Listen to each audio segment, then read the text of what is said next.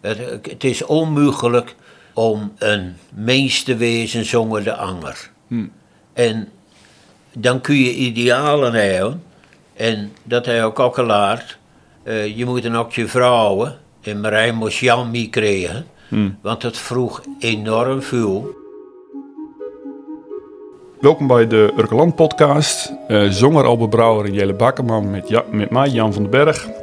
De meeste Urkelandlezers zullen mij misschien kennen van de column die ik schreef voor Urkeland. Maar sinds een aantal maanden ben ik ook eh voorzitter van de IC, Interkerkelijke Stichting Ethiopië en Eritrea. Waar ik ook wel bekend als de Ethiopië Stichting of Stichting Ethiopië. Nou, en die bestaat dit jaar 50 jaar. En dat was aanleiding voor Urkeland om te zeggen, nou, kunnen we daar niet eens een podcast over maken? Nou, hebben vorige keer met Marije Oost en Rie Kramer een hele bijzondere podcast al lopen nemen over de begindagen van de stichting. En die nog niet te luisteren zou ik zeggen, nou, luister die terug, want het is erg indrukwekkend. Maar er is nog iemand wie we over de begindagen van de stichting kunnen hebben. En die zit bij mij aan tafel hier. Aan de vuuravond van zijn 85ste verjaardag. En misschien heeft hij geen introductie nodig, maar ik ga toch even vuur lezen wat er in Durke Land twee weken geleden over deze man. Een man vol verhalen. Hij was 25 jaar voorzitter van de Interkerkelijke Stichting Ethiopië-Eritrea, geeft conferences en dialezingen, leidt stedentochten door Urk, schrijft liederen, toneelstukken en boeken. Al jaren is hij het boegbeeld van Urk. En nog is hij niet uitverteld. Nou ja, voor de mensen die nog niet duren, ik zit hier met jou Bakker.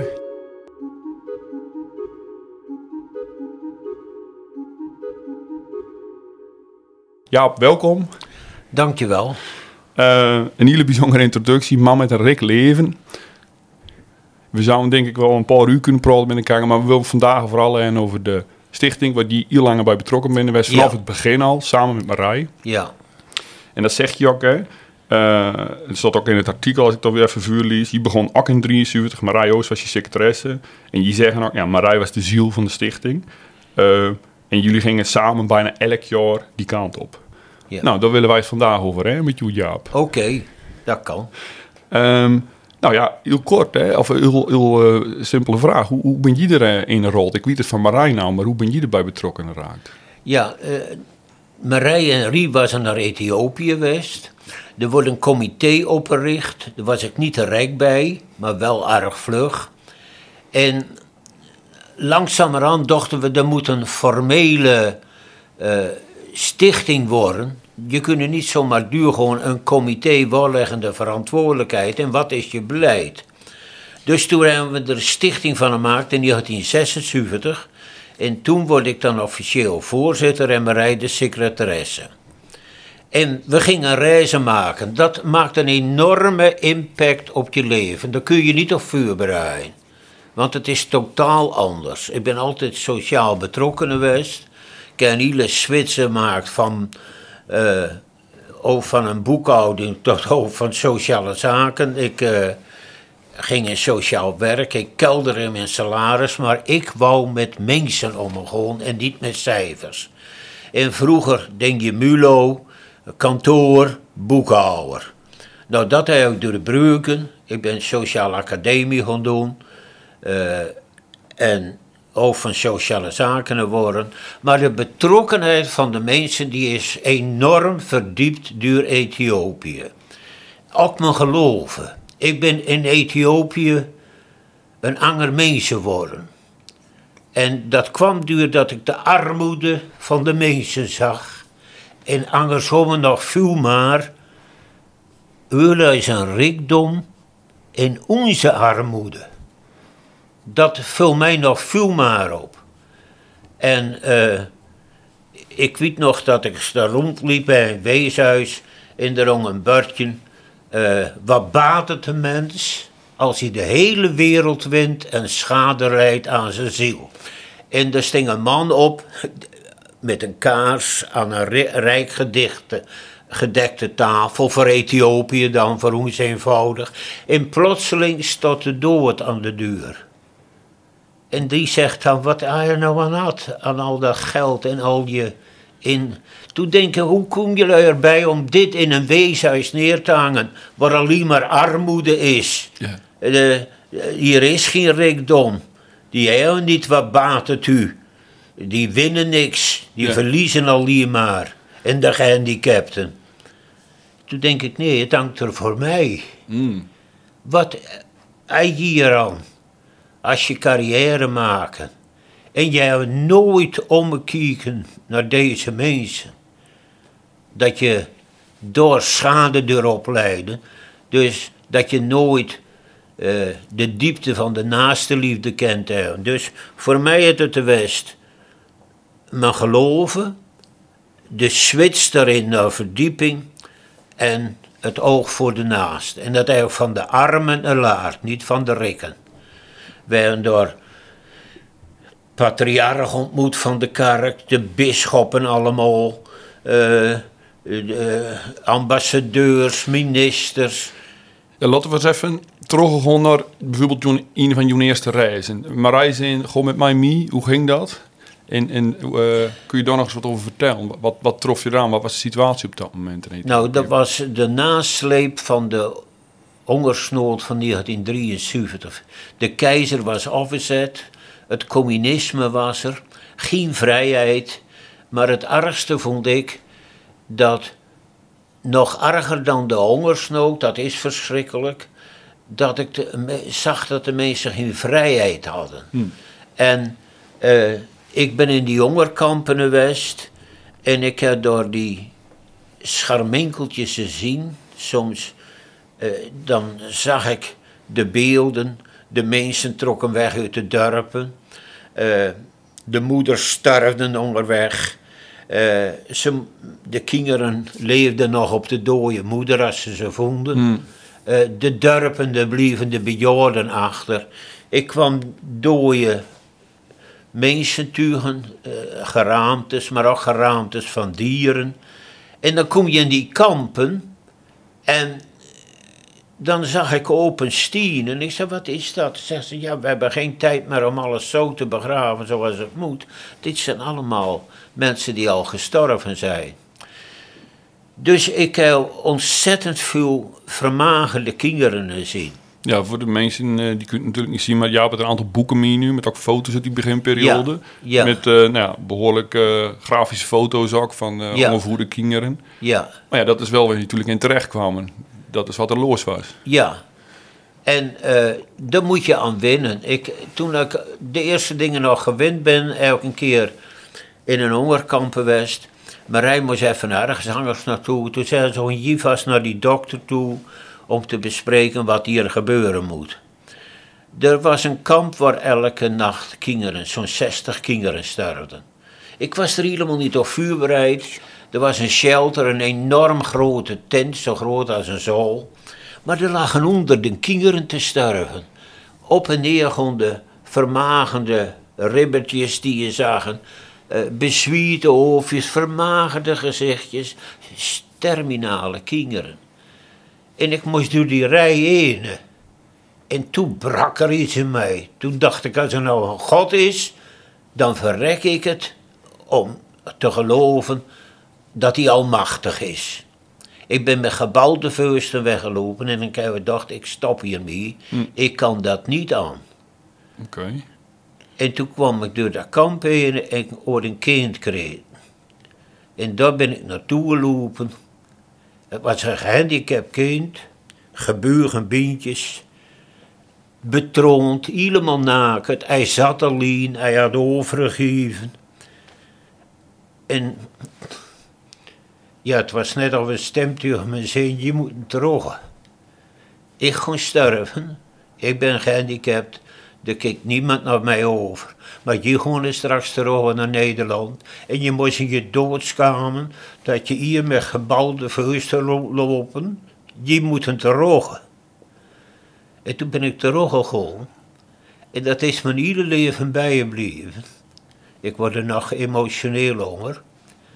Toen zie ik daar die vrouwelijke dokter tussen die stervende kinderen, ze even oppakken, ze wat water geven, ze weer neerleggen, knuffelen. Toen denk ik, je zegt dat God hier niet is, er is. Hm. En dat het mij het troffen, dat de mens, zet het zelf niet te weten, zonder iets te zeggen, maar juist door zijn levenshouding, je kan laten zien dat er wel een God is. En dat beeld, en wij 25 jaar uh, proberen uit te dragen. Uh, anders had je het nooit volhouden. Nee. Dat je weet, er is een ander perspectief. En van die afhankelijkheid, dat je uh, voor, door hulp aan de naaste, dat je denkt, ik ben de helper niet, jullie zijn mijn helper. Ze laten zien dat ze ondanks de omstandigheden, de verpaupering en de armoede, toch volhouden. En dat de kerk toch groeit en bij ons afneemt. En dat het me erg getroffen dat je uh, rijkdommen bij de armen aantreffen die wij verloren zijn. En dat je inhoud aan je leven moet geven. En dat hij ook dat kwam ik in al die projecten tegen. Juist de ontmoeting met mensen. En ik kroon je ook aan, als je daar als vuurzitter naartoe gaat, kijk om je ene. Uh, onze projecten moeten geen eilandje in een samenleving worden. Nee, als we begonnen met een weeshuis, maar rond dat weeshuis wel 420 gezinnen die gestuurd worden. We begonnen de school te stimuleren. Uh, het moet niet zo wezen dat een bevolking denkt, jullie hebben beter dan ons omdat ze hulp kregen. Hmm. Nee, de hele samenleving moet erin mee doen. Hmm. En dat hij ook, ook uh, Marij zal jullie verteld hebben van zuster Senkenes. Zeker. En die zegt, uh, die goederen die worden jullie verstuurd in containers. Mag ik die gebruiken om door een sociaal centrum uh, van te bouwen? In Ethiopië zeggen ze, Zuster, je bent een stapelgek en je redde het nooit. Zie zegt, wat bij de mensen onmogelijk is, dat is mogelijk bij God. Ze had een geweldige carrière kunnen hebben. Zij studeert in Londen, in Parijs, sociologie. En ze kwam in alert bij die mensen uh, die leden aan lepra. De Bijbel zou zeggen de melaatsen. Ja mensen. En wat ging ze doen? Ze denkt, ja, je kunt tabletten geven en genezing maken, maar sociaal zijn binnen deze mensen uh, de verpauperden, de uitgestoten van de maatschappij, die moet ik sociaal helpen. En ze ging huisjes bouwen, een sociaal centrum van die containers met hin, een so het betekent de verlosser, een sociaal centrum. En er kwam een dorp omheen van zo'n 25, 30.000 mensen lepra-gezinnen. Want die kwamen naar alert toe om hulpen te worden aan de lepra, maar ook sociaal. En dat het zie helemaal vanuit die containers opgezet. En ik heb wel eens gezegd, in die verpauperde omgeving eh, redden zie je door school en evangelie, de uh, eh, EEG, uh, noem maar op, ging mee, maar de ICO meewerken om een school van 1,2 miljoen er neer te zetten, waar 2500 kinderen naartoe gingen. En later ook volwassenen in drie dagdelen. Mm En dan denk je, dat is een wonder. Maar ik zeg tegen de zuster, hoe hou je dat vol? Tientallen jaren. Toen zegt ze, je gaat morgenochtend met me mee, om zes uur. Dan begin ik de dag. En toen namen ze me mee een container. Er lag een open bibel. Daar hield ze de meditatie. En ik had vroegen, wat is nou je geheim? En toen zag ik een bordje hangen. En er stond op in het Engels. Ik geloof in de zon, ook al schijnt die niet. Ik geloof in de liefde, ook al voel ik die niet. Ik geloof in God, ook als die zwijgt. En als hij ergens zwieg, dan was het bij die hongersnoden en die rotzooi door die burgeroorlog die er was. Ik heb mensen gezien die neergeschoten ben. Ik heb een foto van hem gemaakt. En van de wonden van een jongen die er lag. En toen word ik op mijn scoer getikt. Ik dacht, dat is de geheime politie. Hij zegt, nee, niet bang zijn, kom direct mee. Eh, want ze komen eraan. Ik ben met hem een ziekenhuis in een vlucht. En hij heeft me door de gangen in leid weg. Want ik heb die foto opgestuurd naar de politiek, Amnesty International, ook via Marij. En uh, zo proberen wij toch aandacht te geven voor de mensenrechten daar. Maar je verzeilen in situaties waardoor je ontdekken, eh, ja, vrijheid is een groot goed. Uh, meneer, zegt die jongen tegen me, wij geven ons leven voor de vrijheid. En ik denk dat, moet een, dat zou erg ook moeten horen, de jeugd. En dat eigenlijk wel in die lezingen allemaal proberen te vertellen dat uh, wij nog die derde wereld, de armen, maar nodig hebben dan zullen ons misschien. Ja. Nou, dit is, ik moet er eventjes uh, van bij komen bijna. Neem maar even naar jou, Jaap. Uh, je, loopt in zo'n kamp, je komt eigenlijk in een soort bijna geloofstrijd terecht. En, Ja. en, en uh, met dat je naar buiten loopt, kom je alweer iets sturen dat je weer naar binnen Ja. trekt. Ja, Ehm, nou, dat is een hele ervaring. Maar dan, als je zeg maar weer op, je komt nou een paar weken bij weer op werk. En dan, wat, eh, was er toen al een stichting? Wat, wat, zat je toen vol energie van dit gewoon wij eh, aanpakken, niet gewoon wij wat doen? ja Hoe ging dat, dat, hebben toen? we wel stimuleerd om eh, inhoud te geven aan ons beleid. Ja. En natuurlijk met anderen. En dat je niet alleen hulpverlening doet, maar dat je er ook mensen bij betrekken. En er is erg goed we- in de West met het eh, mensen aan braaien zetten van dekens.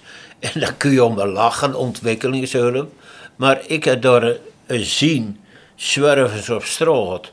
Als die vodden van de lui afgepakt worden en ze kregen zo'n deken, dat ze weten Verrek, er denkt hij naar mij, dat is toch onmogelijk. Ik heb wel eens gezegd, als hij in Seksbieren een steek laat vallen, dan merken ze dat in Ethiopië. Zo nauw kan er contact wezen tussen de mensen. Ja. En die stimulering eigenlijk proberen over te dragen en het uit hulpen. Ja, ik hoorde heel veel zeggen over eh, contact eh, zoeken met, met je naasten. So- Ja. Sociaal wezen, wezen voor elkaar, kiek om je heen, zei je ook net. Ja. Dat, dat is eigenlijk een soort terugkerend thema in jouw eh, leven en in jouw ervaringen met Ethiopië, hoor ik je ook zeggen. Ja, dat eh, de, de naaste, Ja. eh, wil je God vinden, dan moet je hem via de naaste ook vinden. Het, het is onmogelijk om een mens te wezen zonder de anger. Hm. En dan kun je idealen hebben, en dat hij ook ook geleerd. eh, je moet dan ook je vrouwen, en Marijn moest Jan mee krijgen, Hm. want het vroeg enorm veel. We gingen drie weken weg steeds. We droegen zelf altijd duizend bij voor de ticket en de dingen, zolang we eh, secretaris en vuurzitter in West hebben. Dan ging je vakantie in weg. En mijn vrouw ging zes weken met de kinderen naar de ouders toe. Die gingen met vakantie zes weken naar buitenland. En dan paste ze op dat huis. Maar ik kwam de lange weekenden om drie weken op te sparen om naar Ethiopië te kunnen gaan. Ja. Want dat zul je marken, dat kost een bul tijd. En dat moet je toch ergens eh, weghalen. Maar dat kon op de manier als, de, als je vrouw achter je staat. En ook je kinderen. Want ik heb bijna alle verjaardagen van de kinderen gemist. Oh ja? Die is binnen in, eh, altijd in het begin van het jaar, eh, februari en maart, april, jaar. En dat was net de tijd dat wij in vuurjaar, de minst warme periode, in Ethiopië zaten. Dat, eh, Maar dat wordt je niet kwalijk genomen. nee, dat is nooit een, dat is toch een, eh, in je opvoeding neem je dat mee. Wij kregen Ethiopiërs over de vloer. En nog kreeg ik Iran, Iraniërs, want ik ben later ook geswitst naar hulp aan vluchtelingen uit Ir- Iran. Maar het heeft ons leven ontzettend verrikt. En je dragen wat over. Dat merkte ik van, ik kwam bij een echtpaar in Leeuwarden.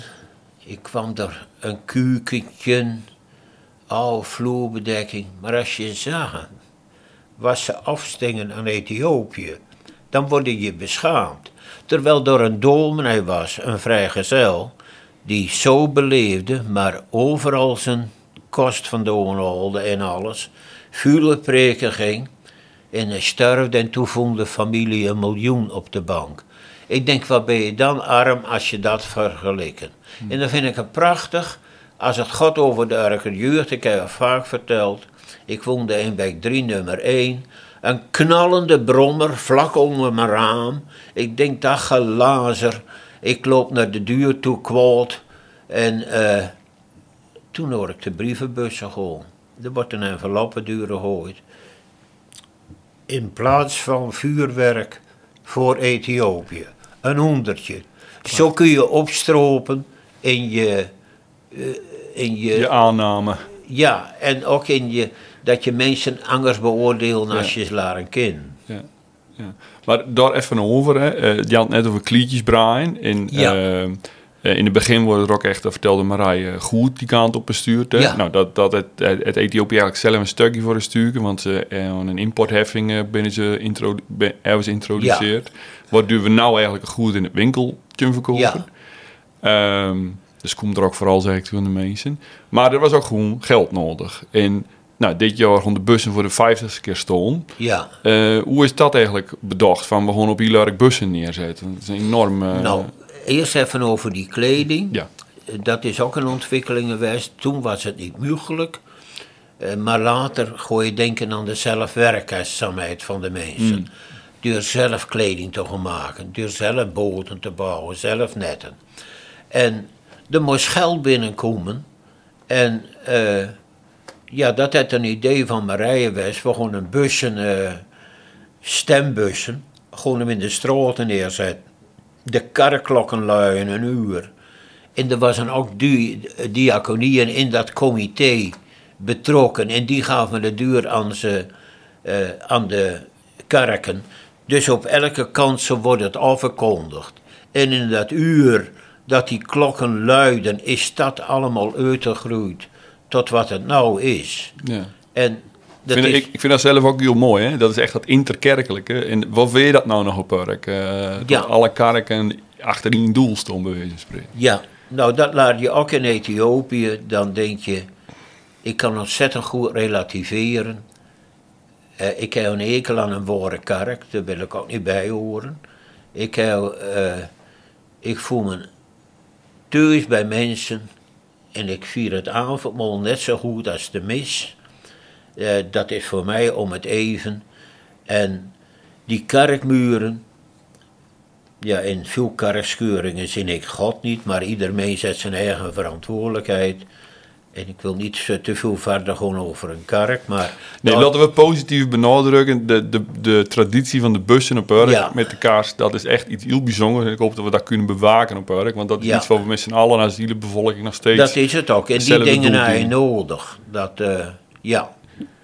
Ja, maar dat is ook misschien wel goed voor de mensen om te weten. Eh nou ja, de- misschien is het geen verrassing, maar de, de bussen is natuurlijk eh, de, wat we eigenlijk het hele jaar op draaien om, om projecten te doen. Ja, En die projecten, die, zoals je ook al zegt, Jaap, die binnen niet per se gericht op, eh, nou, we sturen even wat eten of uh, klieren in. Nee, die binnen gericht om de mensen zelf middelen te geven, zodat Ja. ze zelf verder kunnen. En dat is erg belangrijk, dat er een wisselwerking is. Hè? Dat je niet alleen zeggen, eh, wij helpen heului, maar wij moeten ook ontdekken, ze helpen ons.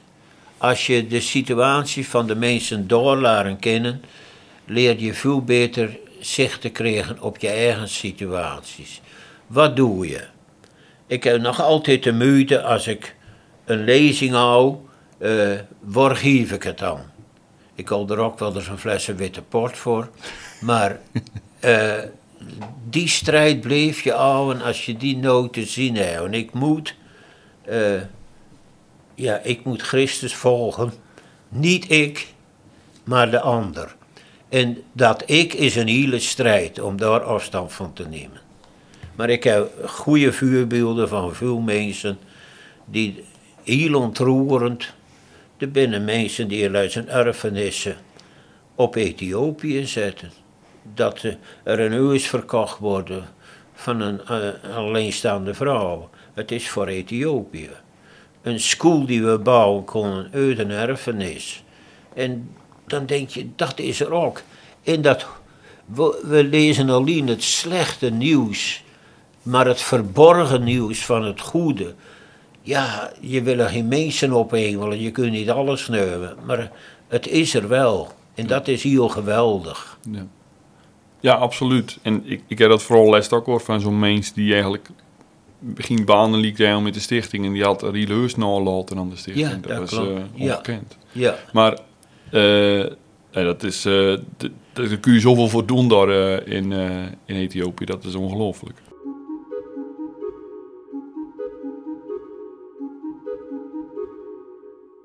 We zitten in de jaren 70. Je bent met Marij er al een aantal keer geweest. Ehm je, hebt- je hebt een persoonlijke geloofstrijd had. Je, Ja. jullie, je bent begonnen met een stichting. Nou, dat wordt een eh traditiepark. Dat eh, de, Ja. de bussen stonden. Nou, en, maar dan, eh, dat kan Marijn niet te vroegen, maar dan ben je ongeveer een jaar of tien later. Nou, dan kreeg je natuurlijk in de meeste mensen nog wel dat band-aid, dat er weer een groot hongersnood is in Ethiopië. ja, Heb je dan het idee dat je daar moedeloos van wordt? Want jullie Nee. waren toen al tien jaar bezig. ja. Kun je daar Dat, eens wat over vertellen? dat is ook zo, dat je, dat je ziet dat de mensen eh, sterven langs de weg, dat ze luizen sieraden verkopen. En dan denk je, ach hemel, waar ben wij mee bezig? Het is een repeterend... eh, Ja. eh, eh, 1973 een miljoen doden, 1984 weer een miljoen. En dan neem ik een vuurbeeld van een, eh, een vuurzitter van een hulpvereniging, dat je uit die kampen komen. En dat die vuurzitter een vergaderingen moet la- laaien met andere eh, hulporganisaties. En die zitten in een grote zaal. En dat hij een gemoed vol. En dat hij met een gebroken stem list Abekuk 3. Al is er geen vee meer in de stallen, geen oogst op het land. Als de olijfboom niet bloeit, en nummer op. Nochtans. Nou, dat nochtans moet je steeds blijven zeggen. Wij moeten duur gewoon, net zoals die mensen in Ethiopië het volhouden. En dan zie je dan in arge kleine dingetjes. eh, dan kom je bij een zuster. En die zegt: Mag ik het kratten van jullie, waar jullie die klieren en die dekens in versturen? Wat ga je mee doen? Ik ga een school bouwen. En staat weer hierin, in die foto's. Dan kom je door. Dan is ze een school gebouwd. Je kijkt door de kieren van de planken heen, van de kratten. Maar ze vraagt verven. En als je later komt, dan zie je een school met Ja, zoek ondertussen even wat op en laat je aan mij zien. geverfde binkies, Ja. vrolijke kinderen in die spuw. En als je daar in die krottenwijk komt, is een grote verpauperde rotzooi. En daar bloeit het leven. Het initiatief van Ine, zo'n zuster. Dan denk je, ja, dat is het. En, en dat stimuleert je ontzettend. En dan eh, kom je mensen tegen, juist in die moeilijke situaties, die je nog veel meer maar bemoedigen. Ik heb het te zien, we kwamen in een kliniek, er kwamen vrouwen. Vrouwen waar een kind bij verkeerd te liggen had. Hm. Ze gingen dat kind baren, het kwam niet. Ze beschadigden lui zelf. Eh, zo dat de blijde verwachting wordt een dood kind. Eh, ze konden de lui zijn urine niet meer ophouden. De man zei, voor mij ben je waardeloos. Ze sliepen onder de veranda's buiten. Konden niet meer bij zijn gezin wezen. En toen dokter Hamlin met zijn vrouwen, twee artsen, hadden een geweldige carrière kunnen hebben. Die zeiden wij gewoon iets doen voor deze vrouwen, de Festula Kliniek. Ja. Er waren duizend vrouwen, nu wel, misschien wel 2000 hulpen. En sommige vrouwen gingen lopend 500 kilometer, want in een bus mogen die stinkers niet. Gingen ze op reizen naar die dokter en zijn vrouwen toe om hulpen te worden. En dan denk je, is dat dan geen onbegonnen werk, al die vrouwen die daar hulpen moeten worden? Nee, als je dan ziet dat zo'n vrouw binnenkomt, een prachtige vrouw, ik heb er wel foto's van, met een, had een mooi wit kleed aangetrokken. En we zitten te praten en daar loopt de urine bij haar weg. Nou, een vrouw moet door de grond gaan en jezelf weet een jachthouding te geven als je dat wil. En toen die dokter Hamlin, die legde de hand op ik heb er ook wel dia's van, en er breekt een glimlach bij je duur. En dan denk je, je hebt hele tegen je man aangeraakt. En plotseling voel je een hand op je schoer. En hij zegt, Babuba, jij zult teruggaan naar je dorp. Ik ga je opereren. En ze zullen zeggen, is dat die stinkert? Dat is een totaal ander iemand. Een nieuw mens. Ik zeg u, dokter, u lijkt Jezus wel, dat u nieuwe mensen maakt. Hij zegt, maar ga straks naar ze toe. Dan zul je zien, die vrouwen die daar liggen. En ik zal laten zien de vrouwen die vertrekken. Ze klappen in hun handen en dansen. Ze gaan terug. Ik heb er bijna geen mannen zien. Alleen ene monniken mogen er trouwen.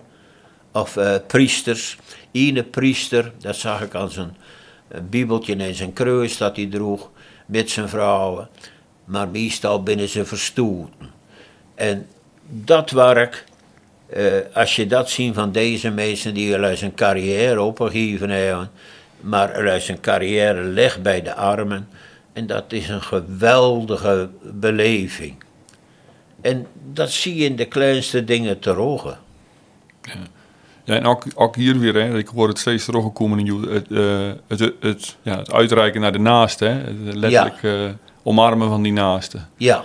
Dat is wat, uh, dat is wat je zo raakt en, en waarvan je zei, daarvoor binnen waar je eigenlijk. Nou kijk, ik heb die lepra mensen zien, de zijn neuzen verrot. Hm. Lelijk.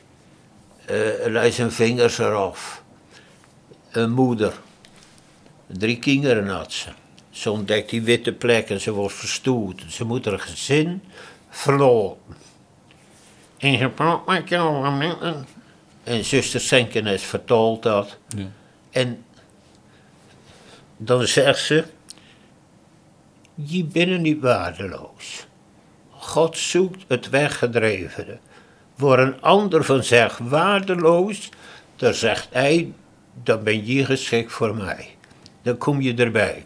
En dan zie je wat het over die dekentjes. Dan zie je ze daar kleding maken met die knokkels van vingers. Ze kregen een bemoedigend uh, schouderklopje dat hij hier doen. Uh, ze zoeken sp specerijen uit. Ik vind dat geweldig. En voor de juur vertel ik dat ook wel eens.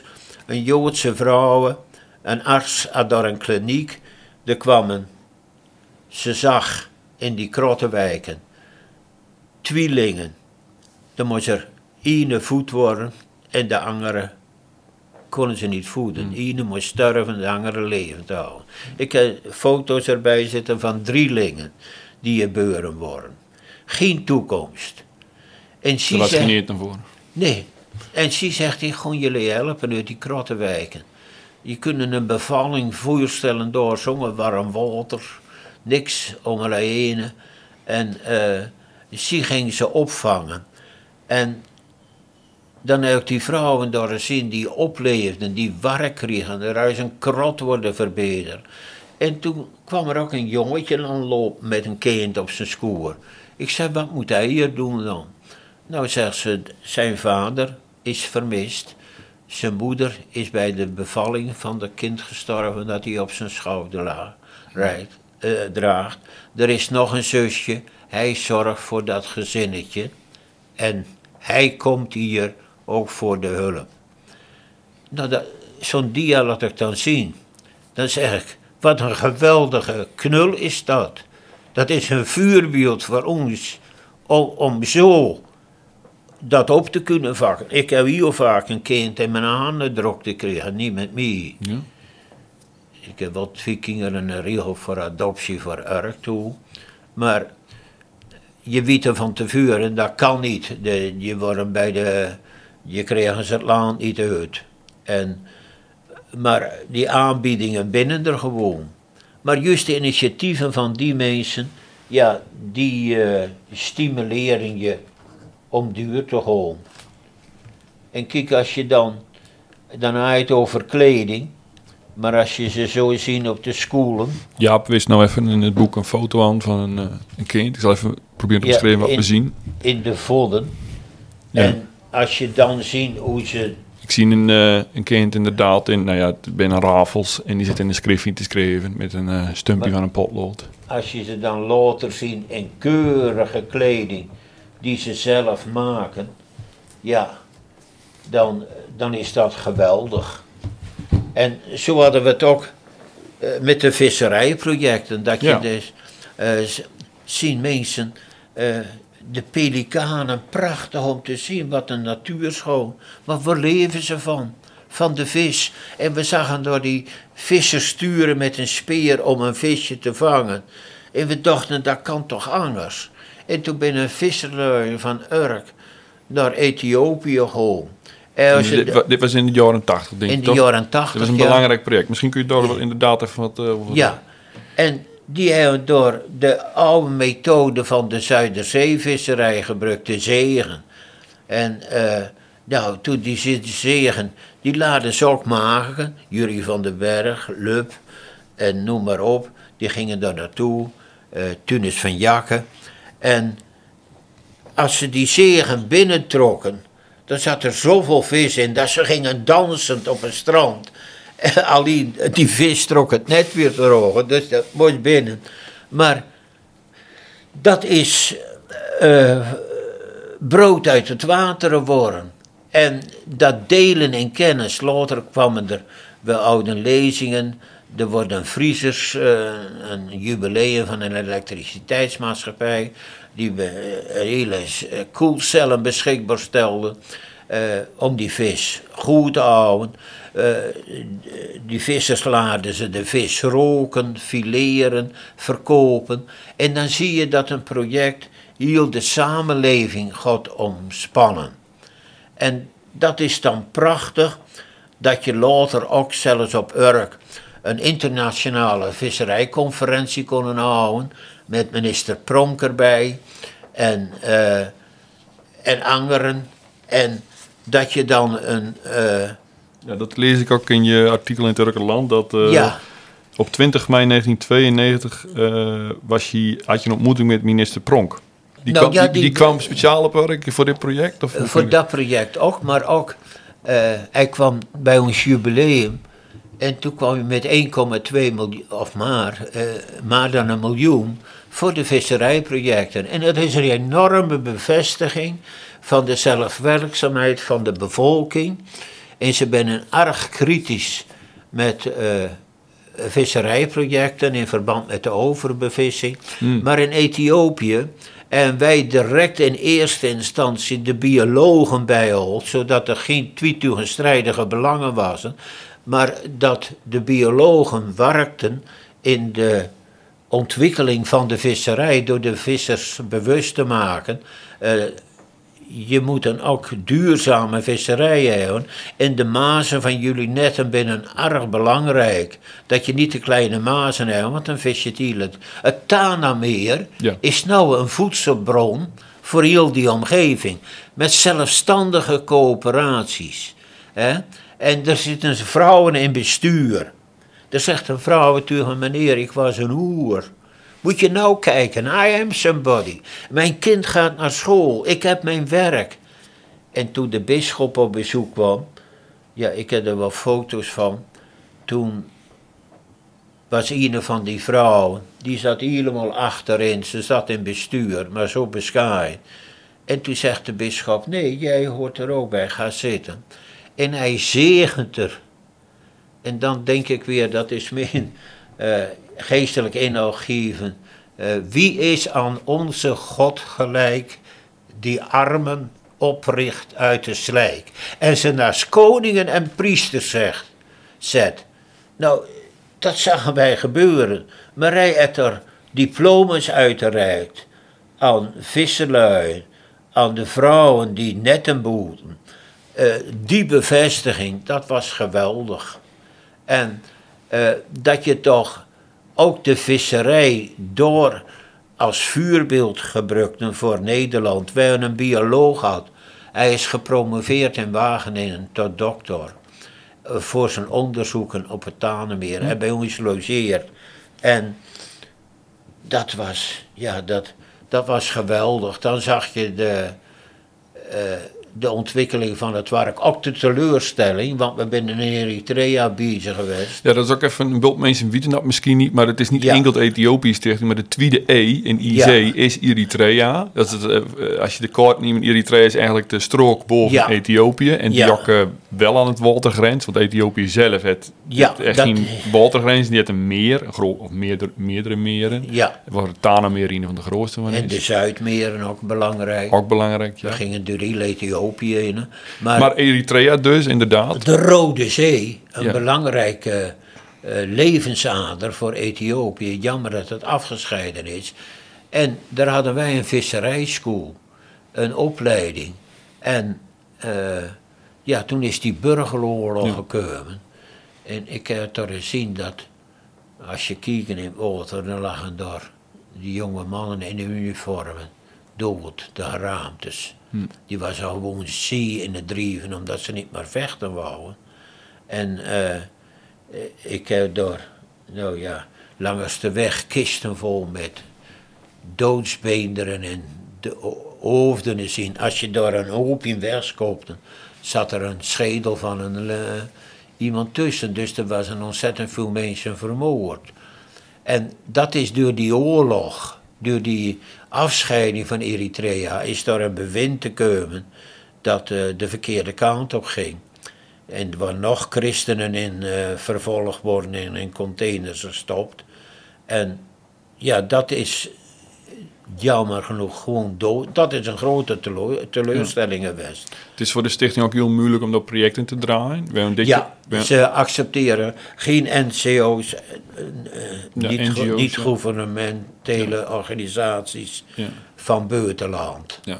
Toch hebben we dit jaar ook via een andere stichting mee kunnen doen in een project in Eritrea. Dus dat was erg positief voor Ja, ons. ja. Dus dat is heel mooi. Maar het, het is erg, eh, ja, die, die oorlog is nooit echt gestopt. Dat, dat, dat rommelt Nee, de door in nou Eritrea. in en noorden, en ja. nou zie ik er weer in het noorden. Wat ons ook wel een beetje uh, ja, zorgen baart van ja, wat betekent dat voor de projecten en de contacten die we er hebben. Ja, Maar dat is, ja, dat is inherent aan het land, ligt het wel.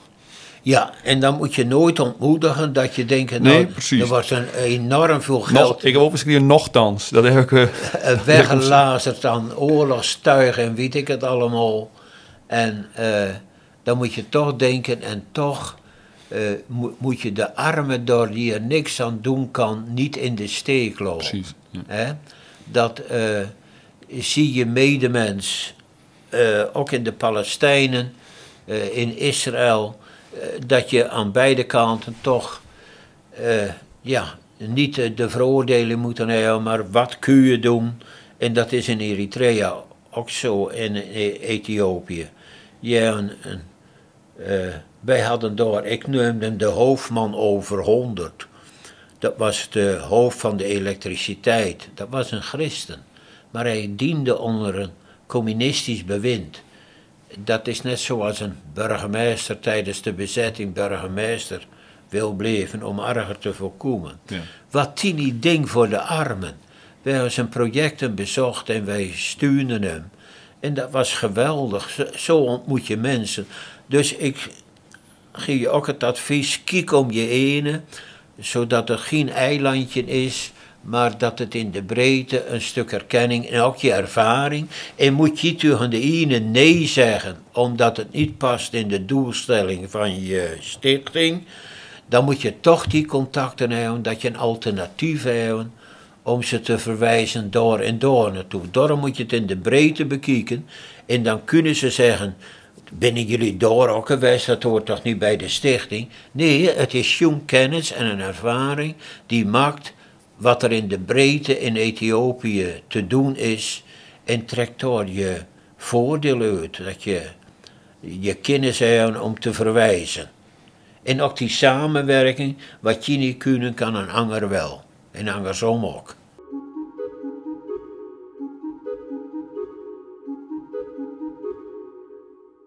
Even over de adel. Ja. Ik had een chauffeur. Ik zeg tegen hem. Nou, een tijdje kwam ik erachter. Ik ben een prins, ik zal zijn naam nu niet noemen. voor de privacy, is wel overleden, maar toen zegt hij ja, ik was kind en huis gerelateerd aan de keizer, in het paleis kwam ik, binnen die familie ingetrouwd. Hij zei natuurlijk van de revolutie en die vond ik ook nodig. En toen ben ik gevangen gezet, mijn kinderen binnen, vier kinderen, binnen een vlucht met de prinsessen naar Amerika. En ik kwam met mijn vrouw in de gevangenis, zeven jaar. Een gevangenis daar is verschrikkelijk. Zijn vrouw sterfde. En uh, toen zat hij daar alleen. Hij zegt, ik kom toch weer in dat chapiter terug. Toen kreeg hij een bibeltje. En toen zegt hij, toen ben ik een angerig koninklijk kind te worden. Als je me nou vraagt, hoe kun je nou als prins, die vroeger jaagde en luxe leefde, meer chauffeur wezen? Hij zegt, toen ik dat meemaakte, en ik kwam vrij, toen hij ook gezegd, ik wil dienen. Hij zegt, en daarom kan ik jong chauffeur wezen. Als we naar Ethiopië kwamen, we worden altijd ontvangen op de ambassade. Geweldig. Bij de vader van Wouter Bos, Jona Bos, oh. uh, kregen we altijd een nieuw diner aan de beun. Eh, met bedieningen bij, met uh, borden met wapens erop, geweldig. Erg betrokken. Ik kwam vaak naar Urk toe. Conferences in Culemborg kwam ik naartoe als ik die deed.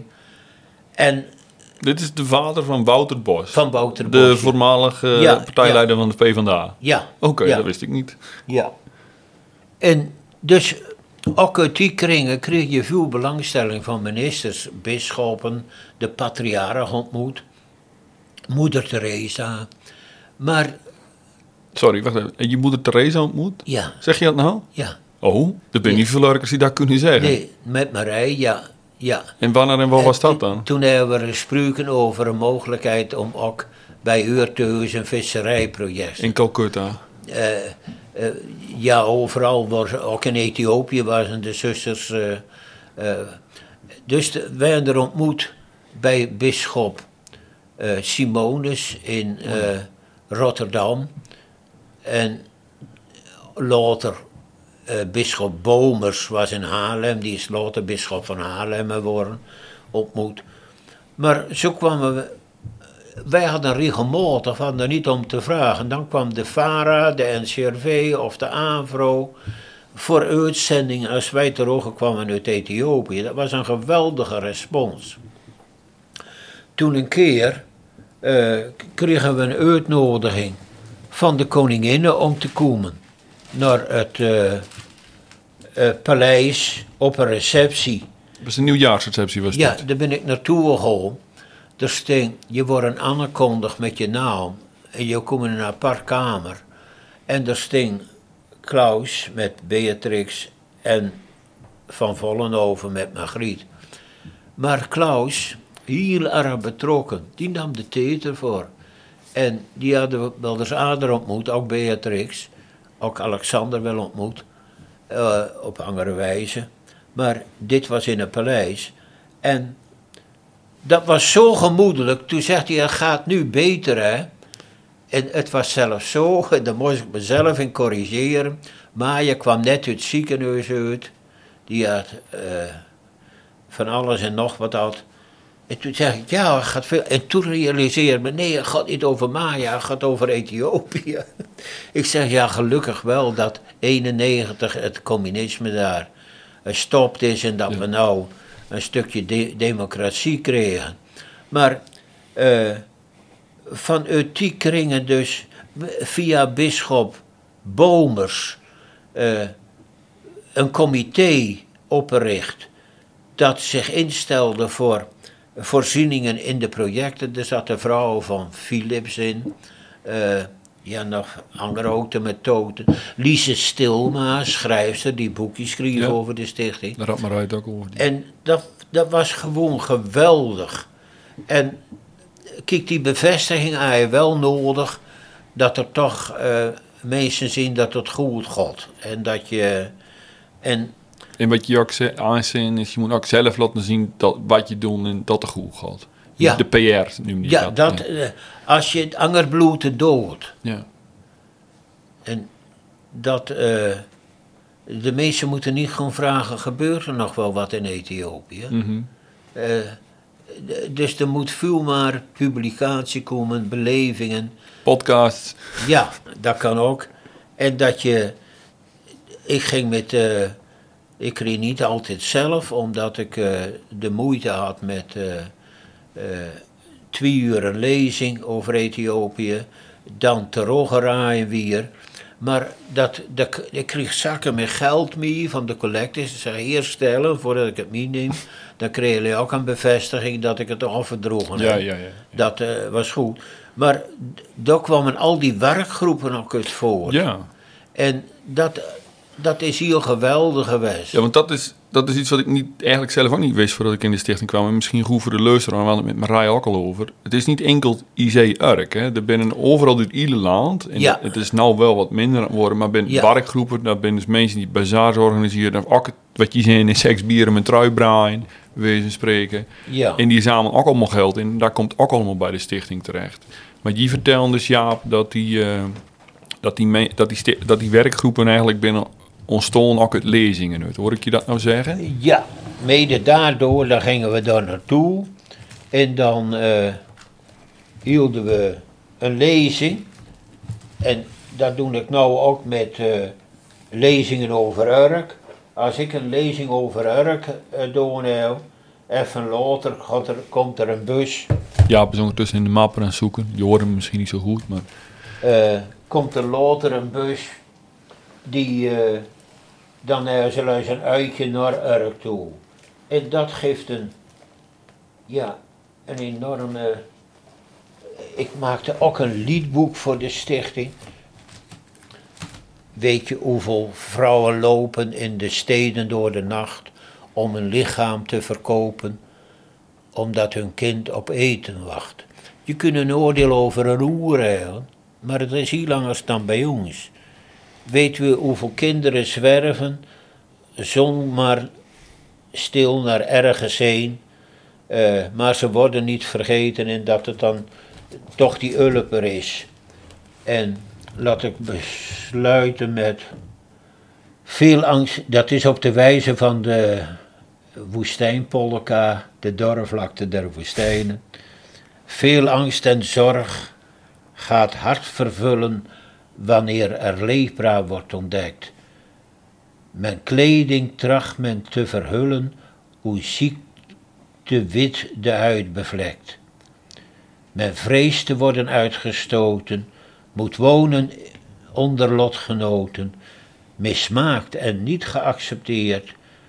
Dat doet de patiënt naar hulp niet vragen, blijft niet tillen, lasten dragen, als naaste door taboe het weet. En dan, uh, dan komt er toch uh, medische hulp wordt er genoten, zodat van lepra men herstelt, maar sociaal blijft men verstoten, als medemens men niet meer telt. Door bedelen komt men aan eten, leeft in kolonies haast vergeten, zelfs door familie niet geacht, men deelt zijn lot met de leprozen, rond hospitaal, woonplek gekozen, veel licht, welk licht doorbreekt die donkere nacht. Die liederen zongen wij en dat bleven de mensen doen. Uh, uh, nog maar bewust maken. Als ik deze foto laat zien, Ethiopië, dat zul je merken, de meesten binnen door de armoede ten eerste op zelf aangewezen en kunnen moeilijk aan een ander denken daarin. Deze vrouw was een weduwe, had drie kinderen. Ze woonde bij het weeshuis en hulptermie. Toen vond ze dit kind. Ze had er zelf wel drie. Ja. Waar moest ze van leven? Wat zei ze? Again, ik zeg het verkeerd, maar haar naam betekent van de kind, ik vond goud. Hm. En dan denk je, hoe kun je nou van je armoede dit gewoon doen? Dat is er ook. Dus uh, ik zag bij een kraamkliniek, er konden mensen bevallen. Ik zag achter sommige namen geen adres, maar een kruisje stond. Ik zeg, waar wonen die mensen? Ja, die, die wonen op straat. Ik zeg, en bevallen? Ja, ze mogen hier bevallen, maar zes uur na de bevalling moeten ze vertrekken. Maar ze mogen wel terugkomen om eten. En toen was ik bij een medicijnenuitreiking en er sting een hele rij mensen te wachten. En toen zeg ik tegen die zuster, ach Heden, hebt u wel genoeg? En wat is het toch weinig wat wij kunnen doen? Toen zegt ze, dat mag je nooit meer zeggen. Want het kleine is bij ons heel groot. En dat mag je nooit vergeten. Ja, dat zijn toch lessen die uh, meenemen.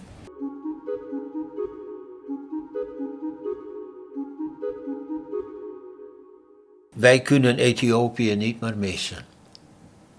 En dan kun je zeggen, er zal een tijd komen dat we kunnen zeggen, jullie, gelukkig verbetert het in Ethiopië. Toen wij er begonnen, waren er 50 miljoen uh, mensen, nu ben er 110. Mm Het verdubbelt, dus de nood wordt veel erger als er wat misoogst is. Maar je moet er nooit de moed verliezen. En toch, moet je altijd zeggen, nochtans, nochtans. is er een mogelijkheid om te helpen. Ja, dat is een heel mooi punt om te eindigen, ja, nochtans. Uh, die mogelijkheid is er om te helpen voor elk arker met de kaarsvier. Ja. De bussen weer klaar voor de vijftigste keer dit jaar. Ja.